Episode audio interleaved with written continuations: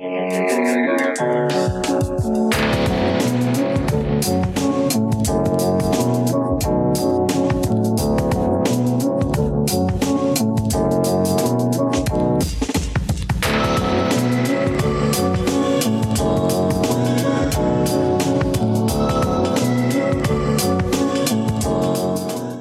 Welcome to Alphabet Fly Encyclopedic Marvel Journey, where I go through official handbook of the Marvel Universe with guests. We talk about all the characters we know and love and have forgotten as well. My name is Art, and with me today is someone who's actually like a group of like a group of people from around the world that also happen to be like you know young and maybe godlike. Faith. What up? It's me. I'm several demigods in a trench coat. We're trying to get into the R rated movie by pretending to be Vincent Adultman. Well, today we're going to be talking about a group that has barely shown up. I'm going to be real honest with you. Barely is a presence in the Marvel universe. The Young Gods. Woo! Woo! So, uh, it's a group. So we're just gonna we're just gonna go ahead and talk about the go ahead and uh, talk about the first uh, issue that they're in. So I'm gonna send this over to you real quick. So, uh, they first showed. Uh, so they first showed up in Thor issue 291 in January 1980 when the gods have joined together. And um this is I think this is a pretty good cover. I'm gonna be real Yeah. honest. This Uh, is exciting. yeah, you have so you have uh the cover copy is Z- Odin and Zeus side by side against the Eternals and Thor. Can even a thunder god prevail? Um, and you have uh you have Zeus who is a redhead, uh, also very white and not Greek looking at all. no. Uh, and then you have Odin. that man would sunburn if he was in Southern Europe. Yeah. Then you have Odin, and Odin is sh- uh, shooting uh some Kirby, uh, Kirby crackle at Odin. I mean at uh Odin's son Thor, and he's like ah, and he's like he's like doing a JoJo pose. I Want to say? yeah, yes. He's been over Yeah. backwards. Somehow he's standing up still. Yeah, he's in pain, and you also see a bunch of stuff. You also see a bunch of gods in the background as well. Yeah. I think you see Ares and a few other people. There's I can't a whole recognize them. lot. Looking at the character section, there's a whole lot of them. and I can tell you, pro- a lot of those people probably barely showed up, Yeah. Uh, in it. Uh, but- including the new gods. So, uh, but so yeah, so the young gods are twelve human beings who were born on Earth, who had been chosen by the pantheons of Earth's gods to represent the finest qualities and genetic potential of humans. So, yeah, I mean that's something. Uh, long ago, the first host of the enigmatic alien celestials came to Earth and performed experiments in genetic engineering upon the ancestors of the human race. Roughly a thousand years ago, the third host of the celestials visited Earth and were confronted by a delegation from the pantheon of Earth's gods, including Odin, monarch of Norse gods.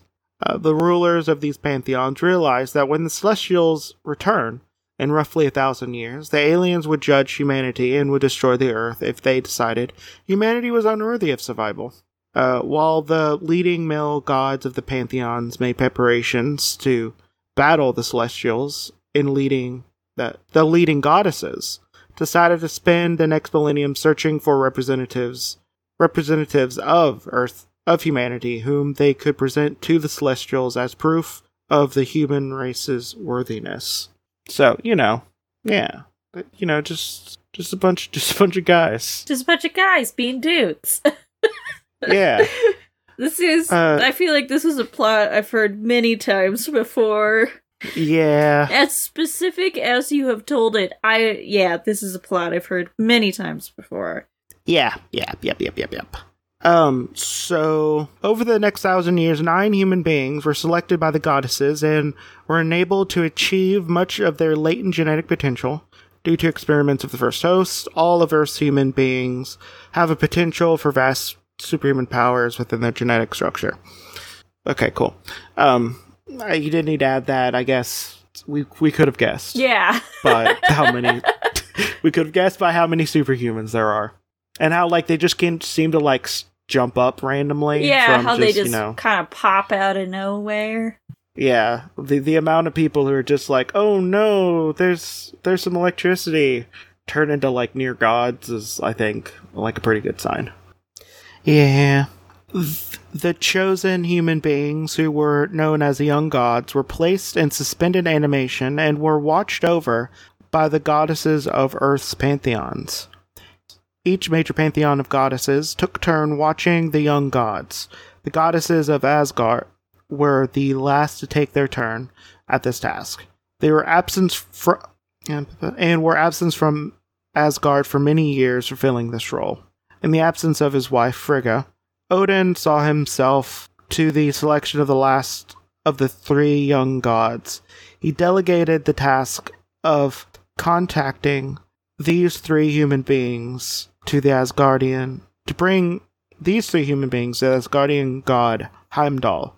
Uh, Odin manipulated the entity called Ego Prime, which was once part of the sentient, sentient planet Ego, into infusing the three with energy that they would need to mutate in order for their superhuman into their superhuman forms. Okay, cool. I'm gonna be real honest. Like, I know this is supposed to sound all grandiose. I'm just kind of bored right now. Yeah. Like, uh, I don't know. Am, am I am I jaded? Am I jaded? No, I just feel like we've heard this story so many times with like the same story beats as well. Yeah. Like, I, I feel like I feel like we get a version of this story. Like, even in ancient times, we got a version of this story. Yeah, I feel like maybe this was novel to comics back in 1980 when this came out, but like to us, with as much media as we have access to, this is just every chosen by the gods to be a champion story. I'm gonna tell you right now, the fact that they've barely showed up in anything, I don't even think it was a novel idea back then. That's true. They've probably done Yeah. this before.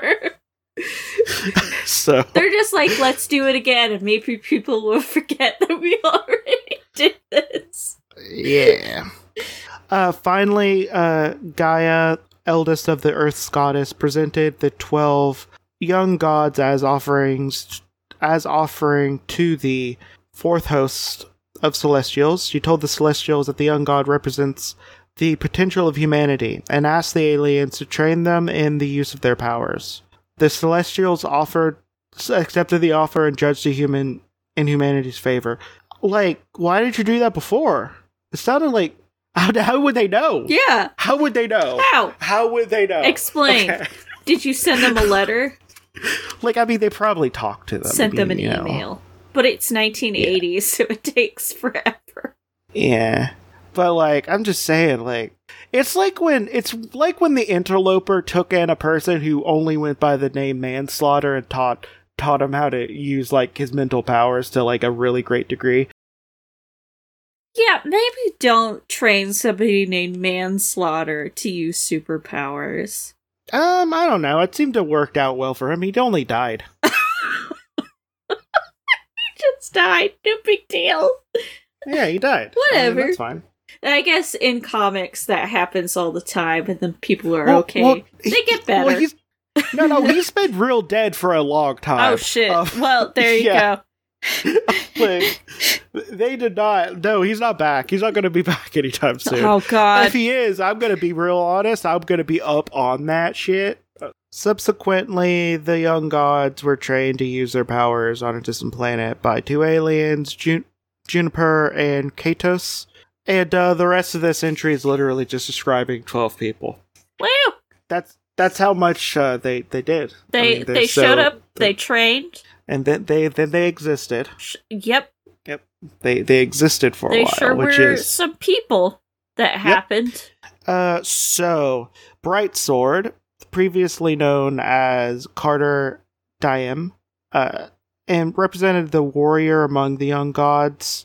When approached by the god Asgardian god Heimdall to become one of the young gods, uh, Diem was a 24 year old Israeli soldier who had grown disillusioned with warfare and killing. As Bright sword, he possesses superhuman strength and virtual invinci- invincibility, and a master of human and alien forms of weaponry. Cool. Uh, that's a diamond dozen, but you know that's what he looks. It's this is him. It is a person in some armor. Yep. Uh, then we have Calculus, originally Jahariel Patel, a scientist born in 1928. Patel was a Hindu of the Brahmin ca- caste who was contacted by the gods of the Hindu pantheon to be one of the young gods when he was 20 years old. As Calculus, oh, calculus, not calculus, uh, like I said earlier, calculus, uh, he can calculate and analyze the probability of future events almost instantaneously. Hence, he does not have tr- true precognitive powers. Calculus can prevent future events with amazing accuracy. Uh, calculus possesses telepathic powers and is a master strategist. Uh, where's he at? Where's this dude at? That's him. Oh, okay. Yep. I see him. He has a. Uh, I guess I should like kinda describe like it. I don't know. Calculus is he's just kind of in a bodysuit uh, with a high collar and a cowl. Um, a classic 80s look. Bodysuit, Yeah. high collar. Yep. Uh, Caduceus, formerly known as Mark uh, Cadman, is a physicist among the young gods. Is the physicist gone? Physician. Oh God, I was like, why would they need a physicist? yeah, they already have that other guy. yeah. No, they no, it's a physician among the young gods. Cadmon was approached to be one of the young gods in 1919 when he was 30 years old and living in the lower area of Chicago.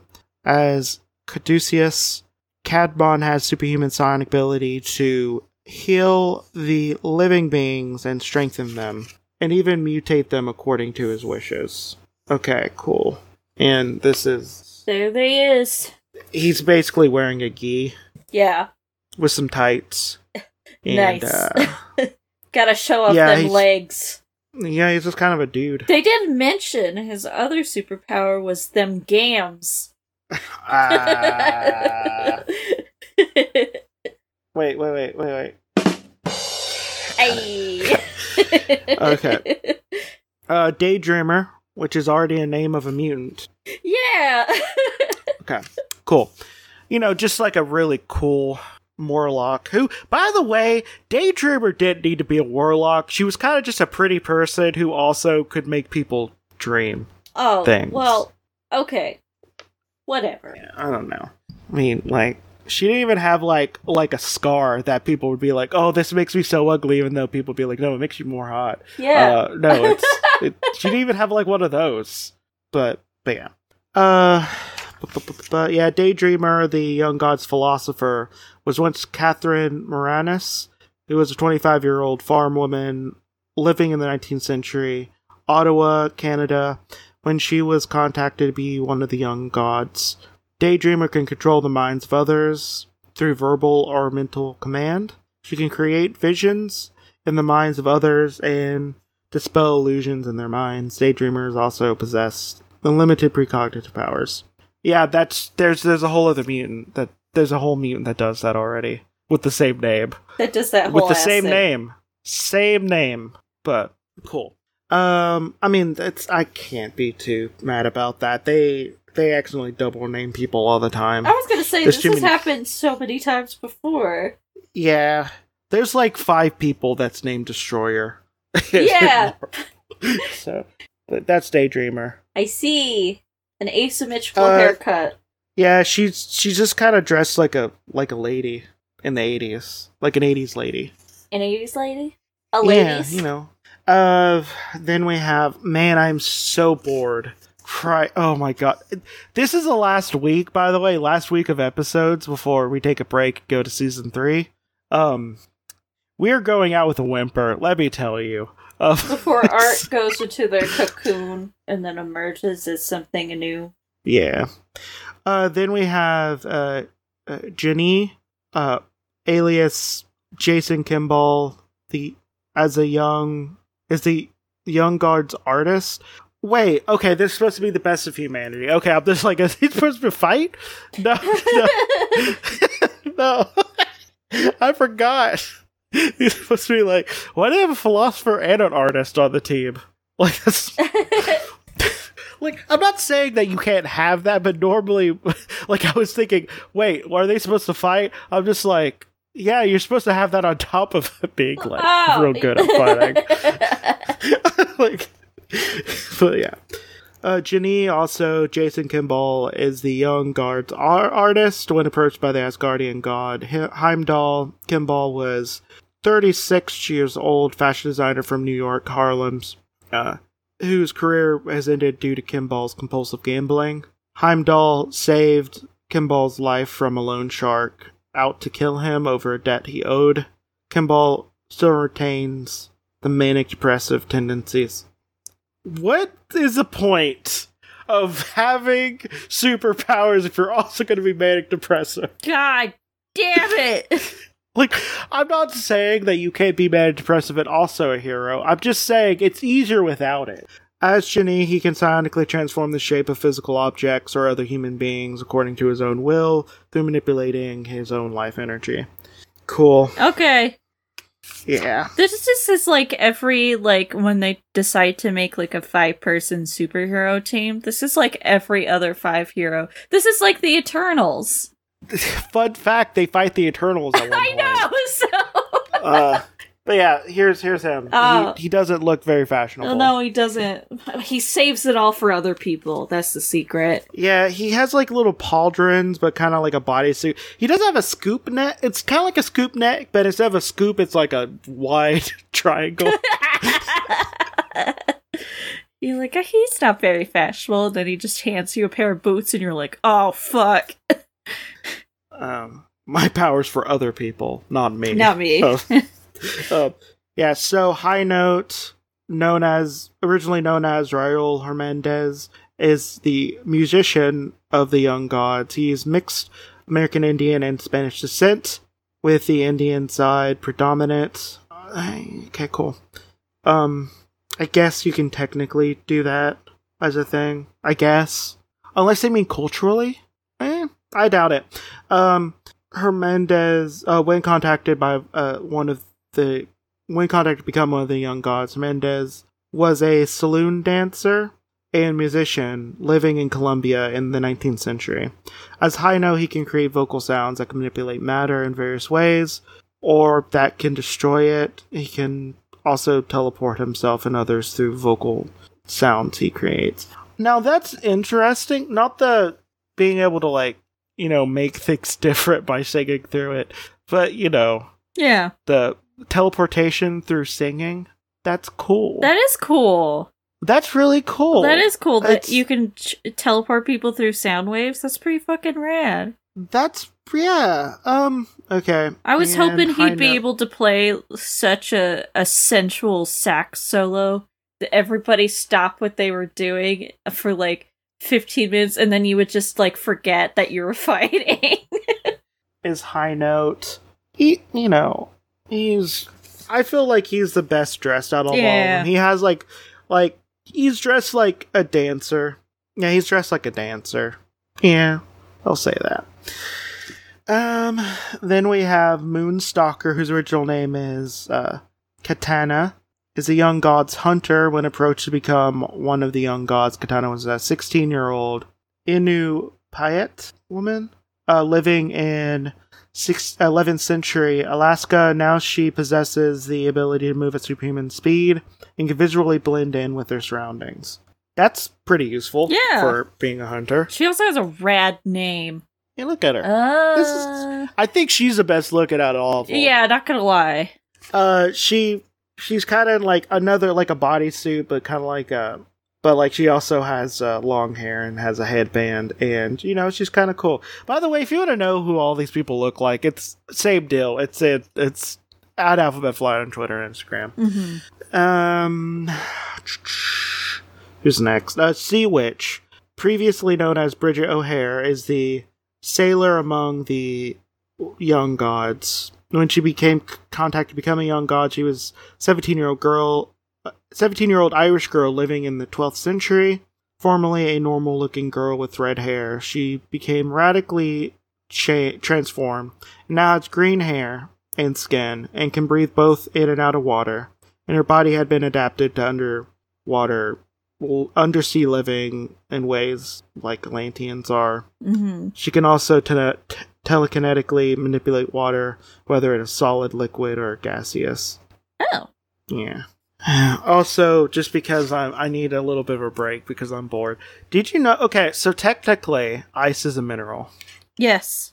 So, if you are a waterbender and the Avatar The Last Airbender universe, because even though I respect, uh, even though I respect, I, I respect Korra, The Legend of Korra, I respect it, hmm but I respect. I, that's that's where it ends because it's not nearly as good as Avatar: Last Airbender No. anyway. But uh, I will say that that show had ten good episodes. It also gave us a bisexual romance, which Yeah, but yeah, but we had to deal with uh three kind of you know okay seasons and one bad season. like I'm gonna say the first season of Legend of Korra was bad, um, because not only did it go against its whole thing, where it's just like, oh, you have to learn how to uh, like not fight. You have to learn your spiritual side uh, in order to learn, uh, learn uh, airbending. And uh, oh no, I can't punch people. Oh, I'm gonna punch with air now. yeah. And like it, it'd be different if they were just like, you know what, people learn in their own ways, and this is how Korra learns. Like maybe she couldn't learn it, but no, no, they had a bunch of like, sure, really well animated, but pro bending uh, things where we could have, I don't know, shown her training. Yeah. Um, we could have cut out their entire ham-fisted, uh, uh like romance Ugh. Yeah. thing. Um, you could have, I don't know, not made the anarchists who are trying to make equality a thing the bad guys. Yeah. Ugh. Mm. Okay. Also, uh, season like, uh, yeah, like yeah, whatever. I I have so many qualms with it. I I respect it. I don't like Avatar: Last Airbender is so much better in every way. no. Um. Like even even the bad episodes of Avatar: The Last Airbender is like probably on par with some of the better episodes of uh Korra. Yeah. So, um, that being said, I don't know why I thought of that when I was talking about the Sea Witch. Oh yeah, water bending. Uh, yeah. Yeah, oh, you're t- ice yeah. is you, if you mineral. be- ice is mineral, so technically you you are doing some form of earthbending. That's guess. True. There you go. Also, uh, water could, by the term, by by the technical definition, could be lava because it's a uh, or like magma. No, Mhm. magma. No lava. Lava. Wait, which one's that one on Earth? Lava. Lava. Lava. It could be lava because it's a molten mineral. Yeah. Um, there you go. I don't know. That's that's fun with semantics. Woo! Yes. uh, so we're on the. I think we're on the last one. Are we? No, we're not. We have two more. Okay. Uh, no, we have three more. Did I skip one, or did they not put one? They did not put one of these in here. Yeah, I guess. I guess. Uh, I guess harvest doesn't matter. Yeah. Forgot to put harvest in here. Okay. Uh, yeah. Sea witch. I skipped over. Sea witch just looks kind of like an Atlantean. Like I don't know. I don't. I don't care. Um, we have a mind. A mind singer. Uh, I skipped that one. Uh, also known as Gregor. Uh, Burakovov. There is a group poet. He's a 28 year old student in the Russian city Kiev. In the 18th century, when he was contacted to become a young god, in addition, he, in addition to the telepathic powers, he also can change his own shape at will. I'm so bored. oh no! Why Okay. are there so many of these? Splice, also known as Kadara Chu, is the craftsmaker among the young gods. When approached to become the young god, she was a 13 year old girl of the Zulu people in the 18th century Af- Africa. Uh, as Splice, she could animate unliving objects and create weapons, tools, and machines out of raw materials through sonic beams. And uh, then we have Ver- Vera, who's known as Mira and the priestess is the priestess of the team. She is a Polynesian girl born in 1405 on Rook Island and was approached to become one of the young gods. when she was 14 years old. She possesses telepathic powers and teleportational powers. She's she's the only one of the young gods who can imitate the initiate the team's merger into a, a a living being of the group, similar to that formed by the Eternals. Oh, I was hoping that they turn into like Mecha Shiva from Venture Bros. they just like sit on each other's shoulders, Yeah. but nothing changed. Yeah, that's it. They even forgot about one of their That's people. so funny. They were bored I've- with this too. They're like, I'm fucking, we're done. I'm not fitting another one in here. You can't make me. they forgot one of. I can't believe it. Okay. Um. Yeah, they turn into like the Unimind, which is a dumb thing. Uh, eventually, they do like come back, and they just become like a team of bad people, and then like the Eternals oh, were like just like I'm gonna beat you up, and then the young gods like made things, and then there you go. like they're they're dead. They're dead now. Okay. I'm okay with that. I can live with that. I'm okay with it too. Um, I don't know. Do you have anything else to say about these people? Do you have anything to say about these people? No. They're like, they're just the Eternals, but they're a bunch of teens. They're the Eternals, but I mean, I can't say even more boring. They're about the same amount of boring. Yeah.